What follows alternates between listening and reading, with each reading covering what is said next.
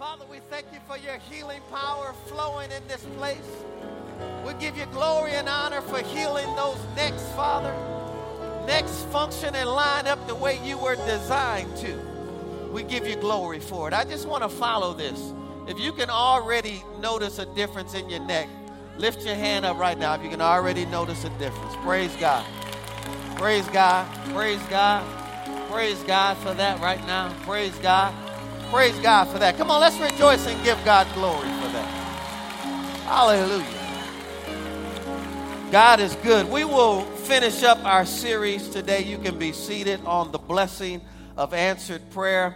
I want to read another praise report here. Uh, it is just really a blessing to read these. And actually, before I read this, I want to thank everyone who Facebook, text message, whatever you did for my wife's birthday on yesterday she was thoroughly blessed. And so thank you all for that. Uh, the kids, we took good care of her on yesterday. I woke up and immediately uh, asked if I could cook her breakfast. And, my plan was to boil her two gourmet eggs and, and get her favorite bread and get her homemade, not homemade, but her all natural spread on that. And she looked at me and she said, That's okay. Just go to Juice Bar and get my favorite smoothie. And so I did. I got out the bed and went to Juice Bar and picked up her favorite smoothie. And, and me and the kids went out, did some shopping for her, brought her home a gift. Then some ladies took her out. They had a great afternoon. While she was out, here's the real birthday gift, though. It just came to me. I said, kids, let's clean up this whole house.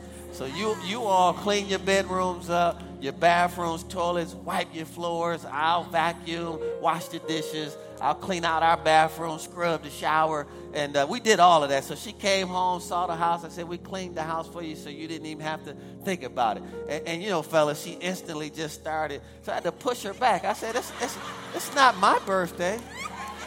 It's your birthday." See, I didn't want her to think I was just doing that because of something I wanted in, in return. I didn't want her to, my eyes twitching a little bit. I didn't, I didn't, I didn't want her to think I was just doing that because, uh, but how do you know you got to go along to get along, right? And so thank you all for being a blessing to her. She really appreciates that. Just seeing the smile on her face, just looking at all the messages that she received, thoroughly blessed her. Listen to this praise report. Just wanted to leave a testimony about a blessed week during the fast that I had. On Monday, January the 11th, I celebrated my birthday. Uh, on Wednesday, I received confirmation. This is a big one. I understand this one from just being in real estate. Uh, I received a confirmation that my short sale had been approved. My house had been on the market for 15 months. This was the third contract, and the house was more than $100,000 under market. I mean, know we can rejoice with that one right there if you understand banks and short sales. And so we thank God that God moved that home for her. And then this right here, this had to be God. On Thursday, my boss set up a meeting with me. He informed me that I was receiving a raise. And then during that meeting, I asked, How are you doing? He uh, confided in me that he was going into a contentious meeting later in the day. I asked if I could pray for him, and he said yes. Friday, a friend visited me from DC. She is not saved, and I was able to share my ever growing testimony with her. God is awesome, and all glory goes to Him. Can we rejoice with my sister? I mean, selling a home is big, especially when you're $100,000 under market, getting the bank to approve that short sale. So we rejoice. We give God glory with our sister today. Go with me to Romans chapter 8. We will close out this series on today the blessing of answered prayer. How many y'all have been seeing answers to your prayers over the recent weeks? Good. Praise God for that. All right, Romans chapter 8, verses 1 and 2 says, There is therefore now. Someone say now. This is a constant state that we have to learn how to live in. That if I am a believer and I am in Christ Jesus, God is not condemning me, not now and not ever. God does not condemn believers. He condemned his son over 2,000 years ago so that you can live your life free from condemnation all the days of your life. How many y'all receive that today? All right, and so if you miss it or something, you missed it. The sin has already been forgiven. Acknowledge that the behavior is wrong. Repent, transform, get new information about what it is that you're doing wrong so that you can grow from that confess that, you know, you acknowledge that His grace does not teach you that. I mean, and then begin to confess that you're the righteousness of God in Christ Jesus and you've overcome whatever it is that you've been challenged about and make that your daily confession. And you'll find that when you focus on that, how many know to bring you out of whatever challenge it is that you had instead of saying, I struggle with something, okay? So there's therefore now no condemnation. That is so important to your prayer life to those who are in Christ Jesus who do not walk according to the flesh. They don't live their lives occupied with uh, external and carnal thinking. It says, but according to the Spirit. For the law of the Spirit of life in Christ Jesus has made me free from the law of sin and death. And so there are two laws that are operating in the earth the law of life, which is in Christ Jesus, which means every time we operate in that, how many know things are supposed to work for us? Right? And it's already in the earth. We're not trying to get God to do something. We're responding to what He's already done. Our faith appropriates what He's already provided by grace. But the opposite of that is true as well. I mean, you know, there are punishments that are just in the earth. There, there are consequences that are in the earth that when we operate outside of the will of God, then it ignites those things into our lives as well. And so both of these laws are present. And so what we're talking about, or what we've said, is believing is the first step, confessing, uh, it seals the believing. Conf- uh, believing and confessing are spiritual laws that create a supernatural result. And so today, as we close it out today, what you're going to see very clearly, what you believe and what you say have to always be in alignment and it always has to be in agreement. You can never ever contradict what you believe in your heart by what you say out of your mouth, okay? And you're going to see that very clearly today. And so, what we're really looking at here are seven spiritual laws. These are not steps that if I do these steps, then God will do something for me. This is not works mentality. This is not performance based. These are just laws that are in the earth that when we work them, they work every single time. Okay? And so the first spiritual law of prayer was that we must ask. And we said everything about that. Second spiritual law is we must ask in the name of Jesus. And I won't say anything else about those. You can go back to SoundCloud. Let's pick up today point number three today you must ask in faith, nothing wavering. Point number three today, law number three, you must ask in faith, nothing wavering. Go with me to James chapter 1. James chapter 1. And let's begin reading at verse 6. You must ask in faith, nothing wavering. And we know the context here. The writer is James. James is the context here he's uh, talking about wisdom, but the principle is true that anything that we ask, we have to ask in faith, nothing wavering. But notice what he says here. But let him ask in faith, which is a Greek word pistis, which means total reliance and fully persuaded and trust. So if we're going to ask, how many know we need to be fully persuaded before we ask that God can deliver what we're asking? Right? And we've got to trust that. He says here, so, um, but let him ask in faith with no doubting, for he who doubts is like a wave of the sea, driven and tossed by the wind. And this is key. For let not that man suppose that he will receive anything from the Lord. He is a double minded man. Double minded means two spirited or to have two different opinions about the same thing. All right? And unstable in not some of his ways, but all of his ways. So notice anytime you see one situation two different ways, you're automatically unstable. Is everybody clear? That principle is true in marriage, any aspect of your life. If you see one situation two different ways, it automatically makes you unstable. And typically, if I'm unstable in this area, I'm probably unstable in other areas as well. Okay, everybody clear on that? So I have to master this principle of being focused on what it is that I'm believing for so that I can get the results that I'm looking for, right? Okay, so now let's go through this very slowly. The King James Version of verse 6 reads this way Let him ask in faith, nothing wavering. So I went a little further with this in my study. There are two different Greek words translated as wavering. One is found in Hebrews chapter 10. Go there very quickly, Hebrews chapter 10. And let's look at verse 23. Hebrews chapter 10. So there are two Greek words translated as wavering in the New Testament, okay? One is found in Hebrews chapter 10, verse 23, where we are told to hold fast the profession of our faith without what? Without wavering. King James Version, this, this right here means without blending or mixing. So what he's saying is hold fast your confession or profession of faith without blending or mixing. So again, we can see our focus has to be on one thing that we're believing for, okay? And we can't blend that and mix that with anything else.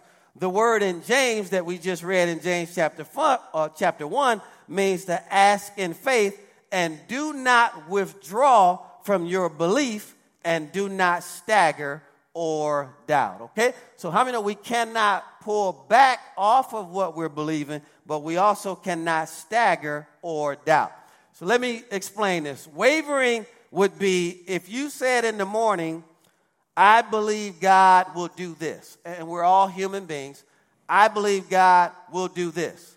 But by the evening, life hits you, and by the end of the day, it's easy to say, I'm not really sure if that's the will of God for my life. Anyone in here willing to be honest? Right? If, if life happens or something hits us, it's very easy for us to be one way in the morning and then a completely different way in the evening. That would be withdrawing. That would be staggering. That would be doubting. Okay? Now, since someone wrote me this, I decided to go back and let's look at it again because it really can sound contradictory. You all remember we looked at the story in Mark chapter 9 verses 17 through 24, when uh, the father brought his epileptic son to Christ's disciples. Do you all remember that? And, and so when he brought his son to his disciples, I mean, he was in faith. He was obviously believing, right? For his son to be healed. But when uh, the disciples couldn't get the job done, like any normal parent, any normal human being, I mean, that's going to create some level of disappointment. Does everyone in here agree with that? All right, and so I want to prove something that the scripture is not contradicting itself. Watch this. The disciples prayed, nothing happened. But later, Christ prayed and the child was delivered. But Christ told the dad that if he believed, all things were possible, right? Isn't that what Christ told the father? He's told the dad, if you can just believe, all things are possible. The dad's response was, I believe. Don't miss that. He said, I believe first, right? But then he said, help my unbelief. All right, let's dig into that a little bit more. The statement sounds like a contradiction because how can you say, I believe on one hand, help my unbelief on the other hand? Doesn't that sound like a contradiction right there? I believe on one hand, but help my unbelief. We know the scripture in uh, the book of James, chapter 3, says that uh, a fountain can't produce bitter and sweet water at the same time, right? A, a, a tree cannot produce bitter fruit and sweet fruit at the same time.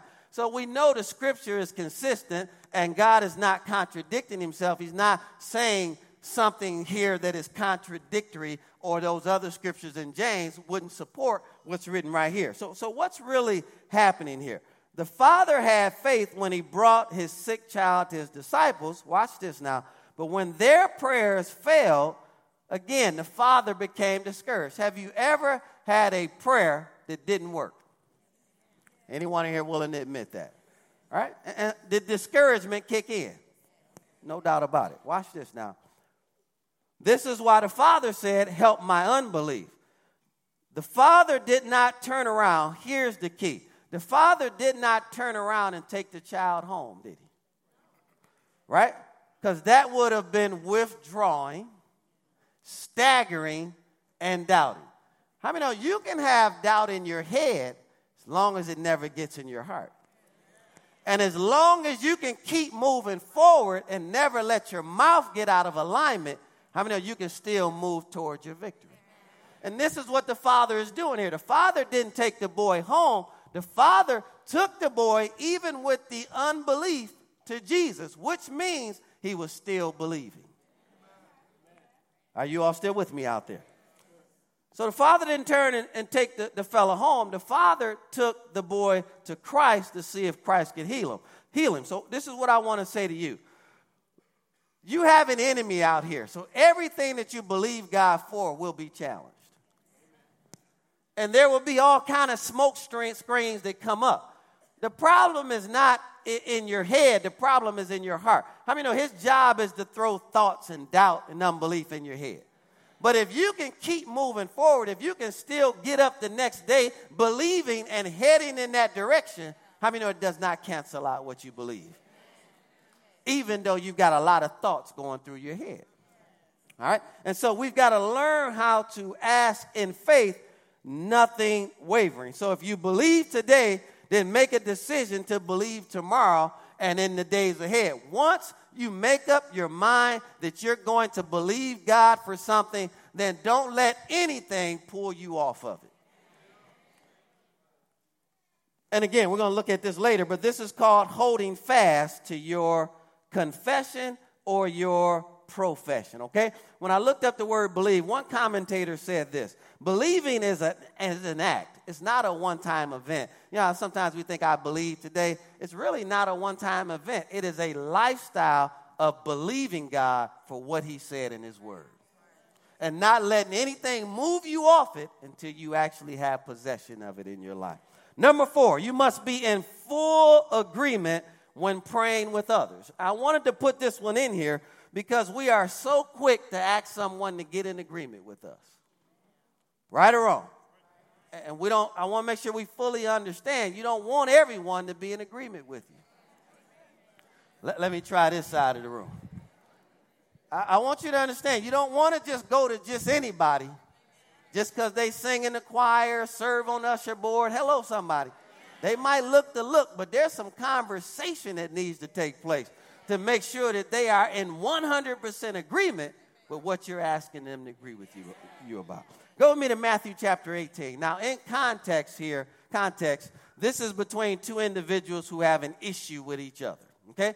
But in principle, because he says, whatever you ask, we can teach the principle of the agreement of prayer. Okay? So in Matthew chapter 18, verse 19 and 20, he says, Again I say to you that if two of you agree on earth concerning anything that they shall ask, very powerful assertion here, it will be done for them by my Father in heaven. For where two or three are gathered together in my name, see, notice it's in his authority and character, not theirs. I many know you don't want to get around people that's talking about how great they are? You want to get around people who are talking about how great he is. You don't want to get around people who are talking about everything that they've done. You want to get around people who are talking about everything that he's done. All right? And so he says, anything that they ask in my name, look at what he says I am. See, I'm whatever they need me to be right there in the midst of it. Isn't that good? Now, this word agree here in Greek, and again, you can go to SoundCloud, get as much as you can. In Greek, it's a word sumphoneo, and it's spelled S U M P H O N E O. I'll spell it again for those that are taking notes. S U M P H O N E O. It is derived from two words, sun, S U N, meaning together, and phone, meaning a sound.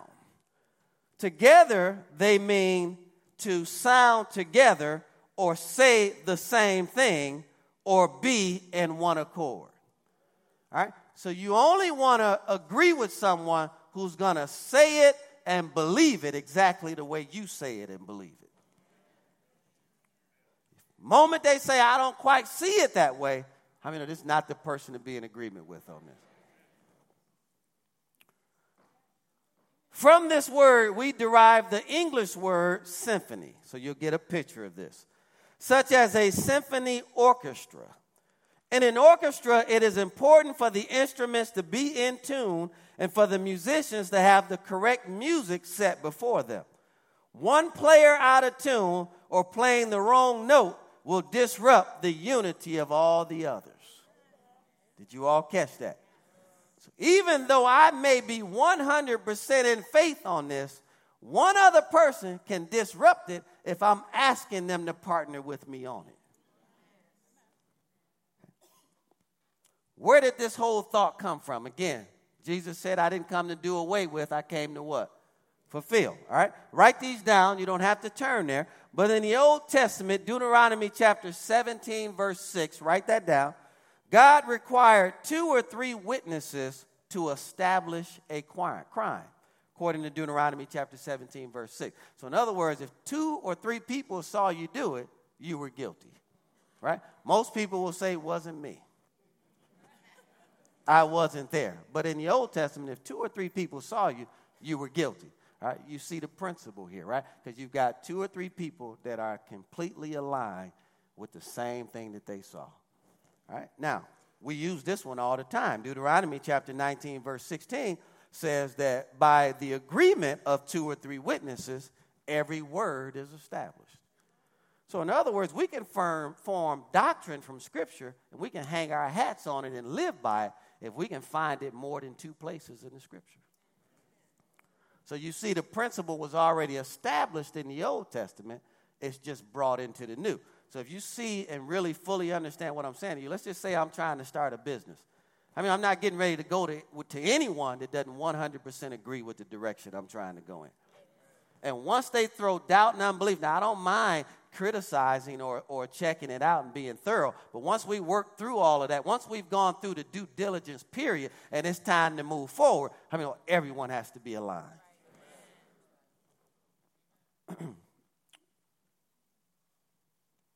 A prayer of agreement only requires, again, at least two people. But listen to this prayer agreement must be more than agreeing with the mind or with the words. Listen very carefully. It must be an, agree- an agreement deep within your spirit, an assurance in unity that cannot be broken by outward circumstances that may appear to be working contrary to your prayers. Now, let me tell you something I wrote here. So then, if it's not just me mentally uh, assenting to something and talking and sharing with someone, this is someone that I have a good relationship with. This is really someone that, that knows me and I know them. Which tells you, husbands and wives, you are a power couple. This is why the enemy tries to fight you so hard to get you off of the same page because he knows once you get on the same page, there's nothing he can do to stop the two of you. Which is why your support of each other is so paramount. I could not do what I do without my wife's 100% enthusiastic support and vice versa. Okay, I cannot stress this enough. So if you're talking about asking someone to agree with you in prayer, Get people that you are intimate with, who you know and who know you, and you know are going to stand with you all the way to the end. And they're going to be there when it's going good. They're going to be there when it's not going good. They're going to be there when it looks like it's not getting ready to happen. They're going to pick up the phone and tell you it's still happening. Stay in faith. We're still heading down the road. You don't want people saying to you, maybe you missed God on that. Maybe God did. I mean, you know, they're getting ready to destroy everything that you worked hard to believe for. So don't just go to just anybody. Sitting next to you talking about, can you agree with me? No, you don't even know each other. I mean, they may not ever pray about it ever again. Be perfectly honest, it's only about two people that I even do this with. One is my wife, and the other one is my covenant best friend intimate. Know you, you know them. Don't just throw this around. Married couples, don't let anything get in between your unity. This getting ready to shock you, not even the kids. Let me try this side of the room over here. I love the kids, but how many know they can't get in between this? I can honestly tell you something. There's nothing that the two of us, two of us have not 100% agreed on that we haven't seen come to pass in our lives. This is how powerful. God, God said, when the two of you can be like a symphony, I'm right there in the midst with you. So now we're not going through this just the two of us. How many know he's now going through it with us? And it's not even my name that's on the line, it's his name. Number five, you must hold fast your confession. Go now back to Hebrews chapter 10. uh, next law. You must hold fast your confession. We will walk into our first permanent building debt free. There will be no bills on that building whatsoever. We will pay cash for it. You know what? Some people come and tell me, well, everybody had to start somewhere. I mean, I can't lie. I can't get in alignment with them. Of course, it's going to take a little longer because you've got to save. Every building out there we're believing for, we can go finance right now. But that's not the way we're believing. I can't afford to have people around me saying anything different than that. And then I got to learn how to hold fast for that. Watch this. Hebrews chapter 10, verse 23. Let us hold fast the confession of our hope. This translation, New King James Version, faith in the uh, New King, or in the King James, without wavering. I'm going to go somewhere different with this one. For he who promised is what? Guess what faithful there means? Trustworthy. Did you all catch that? So, you know how you build trust in people is first by having trust in God. And then, regardless of what people do, you still have an anchor knowing that God is still trustworthy. Now, listen very carefully. The Greek word for the phrase hold fast is katecho, and it's spelled K A T H E C H O. Listen to this now. It is a compound of two words, kata and echo. Okay? Kata, K A T A, echo, E C H O. The first word, kata, implies something that comes down hard, heavy, and overpowering, indicating the force that comes in with an overwhelming influence to subdue and conquer. The second word, echo, means I have, and it denotes possession. The word paints the imagery of a person searching a long time for something or someone that when suddenly finding it, they seize hold of it without letting it go. The Greek word means to hold on to something tightly. Can I see that throw right there? This is your wife, right? Let me see that throw. Grab that throw. Okay, bring that to me. You hold on to one end. This is your wife's throw, right? A shawl, whatever we want to call it. We don't want to tear it up, but I just want to prove a point here. Right? Did you buy this for her?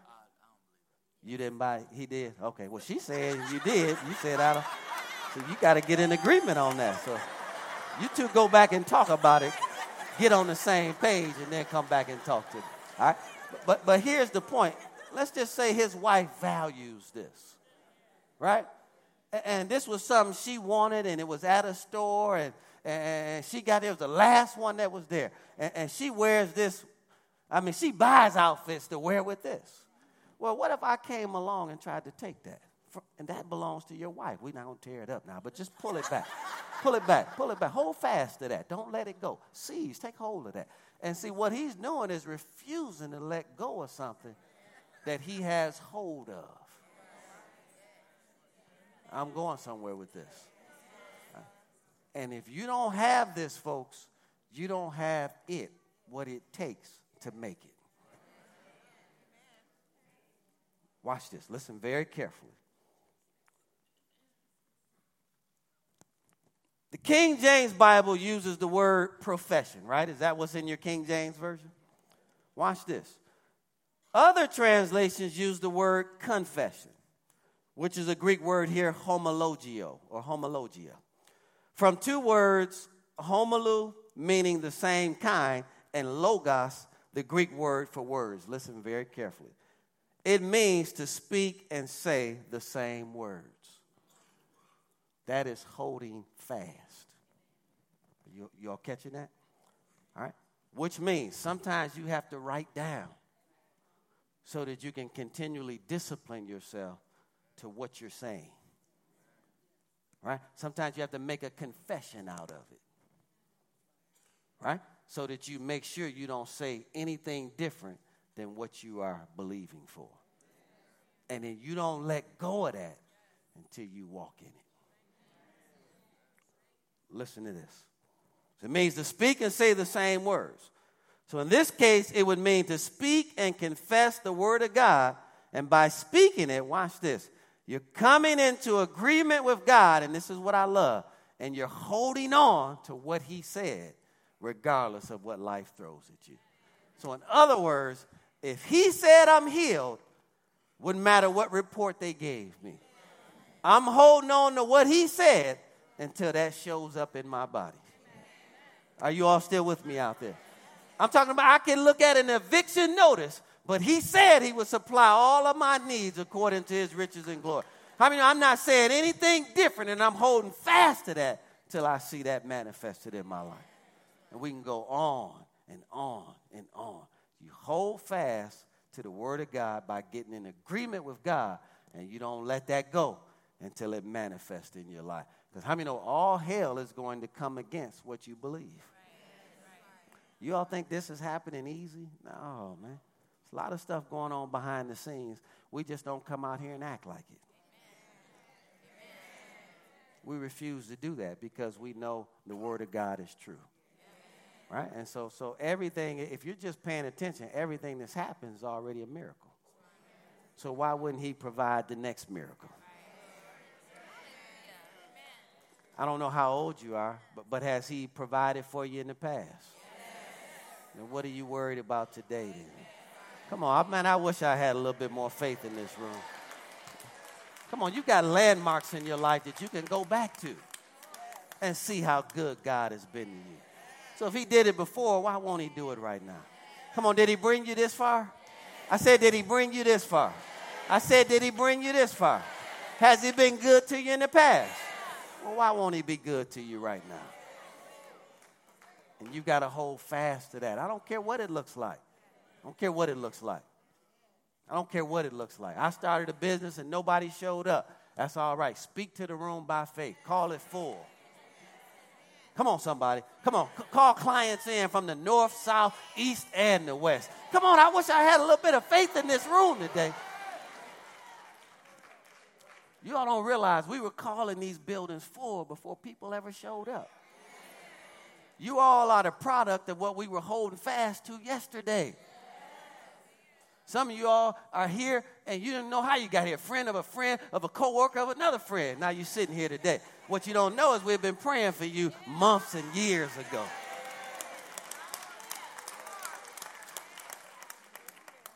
So you got to learn how to hold fast. Watch this now. Law number six you must ask in line with the will of God. Okay, let me go real slow with this one. Are you all getting anything out of this today? I know these things that we've heard before, but how many of you just go a little deeper, you'll see a little deeper meaning in the same things that we've heard before, okay? Now, these are not steps, these are just laws that are in the earth that when I work them, they work for me every single time. You must ask in line with the will of God. Listen to this. There are three types of wheels on the earth. Did you all know that? There are three types of wheels on the earth. Three different types of wheels. Make sure you write these down. There's the will of God, there's the will of Satan, and then there's the will of man or your will. Let me explain each one of those. The will of God is revealed in the Word of God, right? And we know that the ultimate will of God is that no man should perish, but that all should come to repentance, right? That's his ultimate will is that everyone gets saved. Write down 2 Peter chapter 3 verse 9 as a scriptural reference. Well, what is the will of Satan? The will of Satan is found in John chapter 10 verse 10. The thief came but for to what? Steal, kill, and to destroy. So if things are being stolen from me, whose will is operating in my life? Right? If things are being killed, whose will is operating in my life? If things are being destroyed, whose will is operating in my life? And never confuse those things with God. Why did God allow this to happen? No, God didn't allow that to happen. You allowed that to happen. It's the things that are just in the earth, and we give access to the law of spirit of life, or we give access to the law of sin and death. Then there's the will of man. So Satan, we know his will is to steal, kill, and destroy. Well, then what is the will of man? We, we, all know the will of man includes the mental and spiritual ability to choose between eternal life and eternal punishment. How many know he gave us the will to choose to obey him or to choose to disobey him? How many know he will never force his will on your life? And that's where your will comes in. And if you're a human being, I mean, we battle with this one all day, every day. Right? Now, what's the scriptural support for that? John chapter 3, verse 36 says, He who believes in the Son has everlasting life. He who does not believe in the Son shall not see life. And I just want to be real clear on that. Notice, when you believe in the Son, then you live the life He died for you to live. Believing in the Son is believing in His Word. It's this simple, folks. When you don't believe in the Son, then you don't live the life He died for you to live. It's that simple. Now, if it were me, it's real easy which side of that I would get on. Well, what if uh, we do all of this and he's not who he said he was? Well, let me tell you, I lived a good, clean life.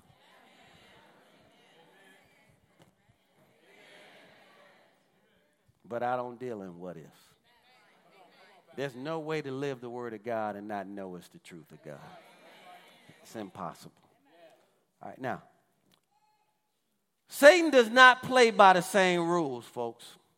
He will use temptations, trials, circumstances, mental, spiritual pressure to build a case and a cause in a person's mind and in their lives to lead them to make wrong choices. And how many know pressure is good because it will reveal what you believe. You really don't even know what kind of relationship you have with a person until some pressure comes on it. Until conflict enters in. How many of you don't know the depth or the quality of that relationship? So it's really healthy when pressure comes because now you get to see what you really believe. And so that's Satan's job is to apply that pressure. Your job is to hold fast to what you believe, regardless of what pressure, circumstances, in life are coming against you. Eh, you know, it's just like, I mean, I don't have a perfect marriage. I don't. I have a good marriage. Actually, I can even say a great marriage, but I don't have a perfect marriage. But guess what? I'm not going nowhere forever because that's my daily confession. We're going to be with each other for the rest of our lives.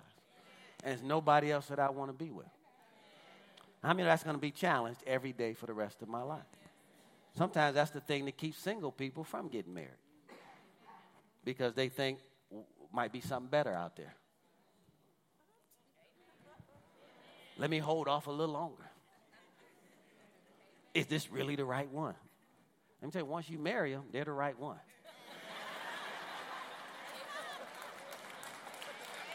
Now it's just leadership after that. Come on, don't shout me down because I'm preaching real. It's just leadership or lack thereof after we decide to say I do.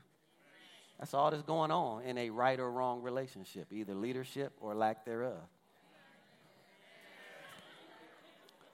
I hear all the ladies saying, Amen. but I don't hear no roars out there. Amen. Go to 1 John chapter 5. Everything goes wrong in my house is my fault. I start there every time because I'm responsible. Start there, right there. Then we work from there. But I'm in there somewhere. First John chapter 5, verse 14, 15. Now this is the confidence that we have in ourselves. Right? Is that what it says? Because, see, most people don't look at the Bible, they look at me.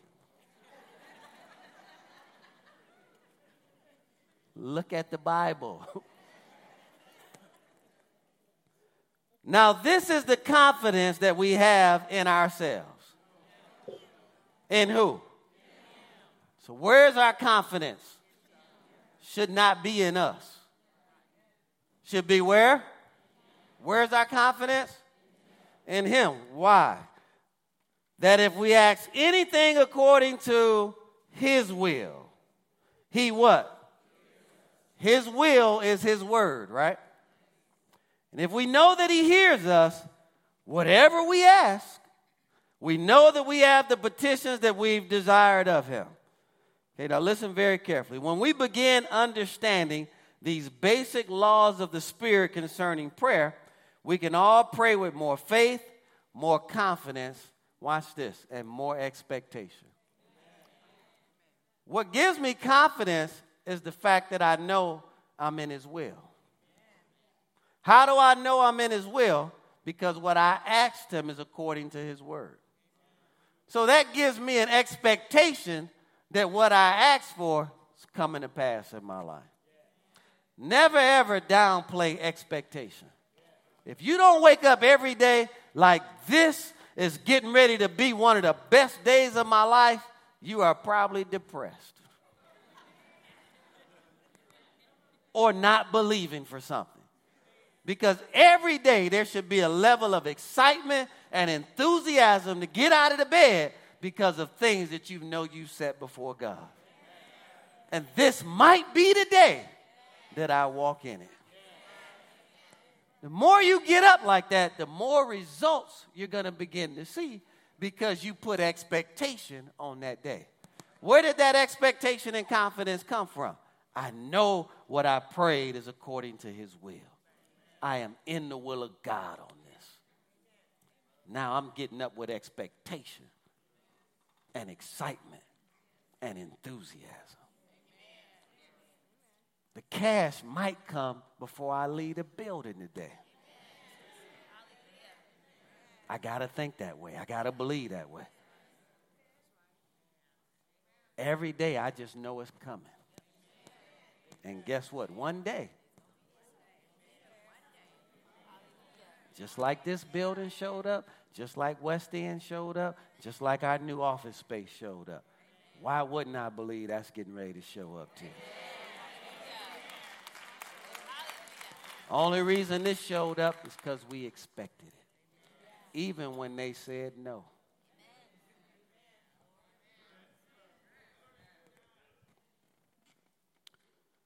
Okay, listen very carefully. The power of expectation cannot be underestimated. Often we minimize our expectations, watch this, with fear of disappointment. This is a deal killer every time. What if it doesn't happen the way I prayed? It's not getting ready to happen the way you prayed because you said, What if? And sometimes that fear of disappointment won't allow us to walk in the fullness of everything that God has for us. I mean, you can run that principle through every area of your life. I know people that every time they meet someone, they kill it because of their fear it's not going to work out. So let me sabotage it on the front end because I already know how this is getting ready to end. And people do this on jobs, they do this re- with relationships. You can run this all across your entire life. What if it doesn't work? And folks, you'll never be a winner if that's the realm that you deal in. What if this doesn't work? Folks, let me tell you something. My brain doesn't even factor in losing. I never go into anything. I don't even factor it. I don't process losing. You can say whatever you want to say to me. He doesn't do this. He doesn't have that. He doesn't have this. Let me tell you what I do have is the ability to win. And I'll figure out that one way or the other because I don't process losing. And even if I lost, let me tell you, the only thing I'm doing is going back and figuring out how to come back and win. I'm not a sore loser, but I don't accept losing. The only thing I accept is winning. And I believe I'm in the room right now with hundreds, thousands are listening, of born again winners. Folks, God saved you to win. Say it I am, a winner. All day, every day. Shout like you winning right now, glory to God. Come on, come on, praise God like you're winning right now, glory to God. Because you are. You're winning right now. You're going to win later on today. You'll win when you wake up in the morning. You'll win next week. You're going to win next month. You're going to win all summer. Come on, somebody. You're just a winner. Because God made you that way. I refuse to allow my brain to process losing. And I won't let it work that way. What if this doesn't work? I only look at it one, one way it will work. Hallelujah. Hallelujah. Hallelujah. Hallelujah. Listen to this. When we begin understanding again these basic laws of the Spirit concerning prayer, and we'll have more faith, more confidence, more expectation. Let me show you this. In Mark chapter 11, verse 25. Everyone knows this, but now listen to it in this context, okay? Listen, folks, I'm telling you, everything they say I can't do, I promise you I'm going to do it. Not in my own strength, but in His. And if you haven't learned by now, He takes the foolish things to confound the wise. He's just using something foolish. I'm foolish enough to believe everything that he said. Mark chapter 11, verse 25. Therefore I say to you, whatever things you ask when you pray, do what? So when are you supposed to believe? When you ask and when you pray. What are you supposed to believe? that you receive it. So I, am going real slow here. That's a winner's attitude. The moment I ask and pray, I believe that I already have it. Then I'll have it. But you can't have it until you first believe you have it. Oh, that went over somebody's head today. Did you hear what I just said? So you're trying to get it, and you're bypassing the first step. You got to already have it before you can have it. And it's your ability to act like you have it before you have it that demonstrates that you believe you have it. Oh, Jesus. See, long before I got married, I was kissing a pillow goodnight. True story. And I was saving money like I was a married man. I was saving money like I was taking care of somebody. And then before I go to bed at night, I lean over, good night, baby. Kiss a pillow. And then I go save as if I was taking care of two people.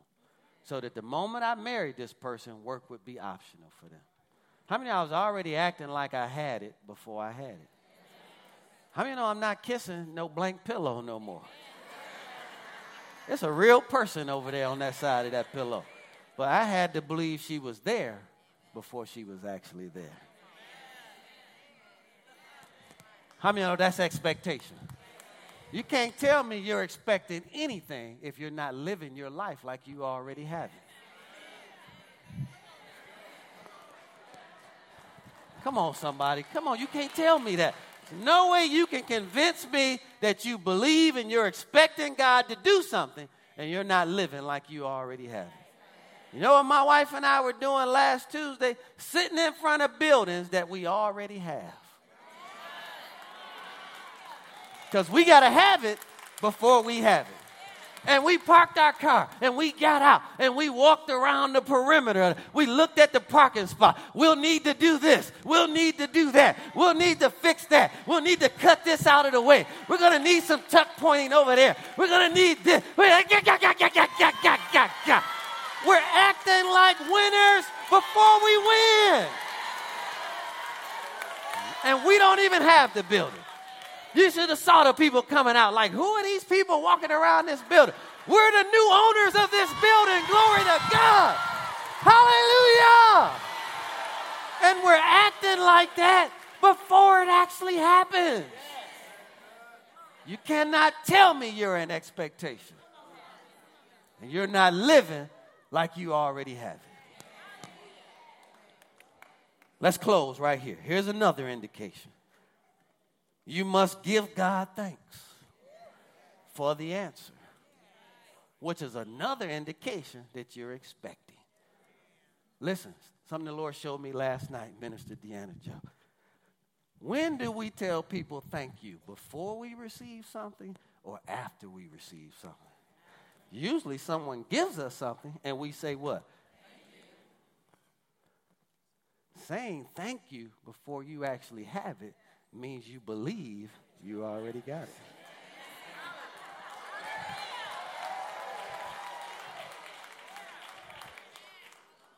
Philippians chapter 4, nothing you don't know. Verse 4 Rejoice in the Lord always.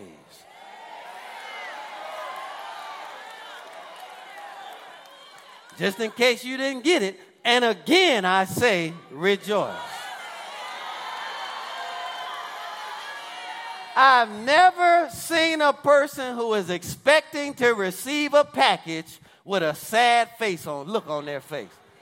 You ever watch kids around their birthday, around Christmas? How you know they beat you up in the morning if they ever even go to sleep? Right? And there's an expectation and a rejoicing prior to receiving the package and opening up the gift. He said, Rejoice in the Lord always. And again, I say rejoice. Let your gentleness be known to all men, your moderation.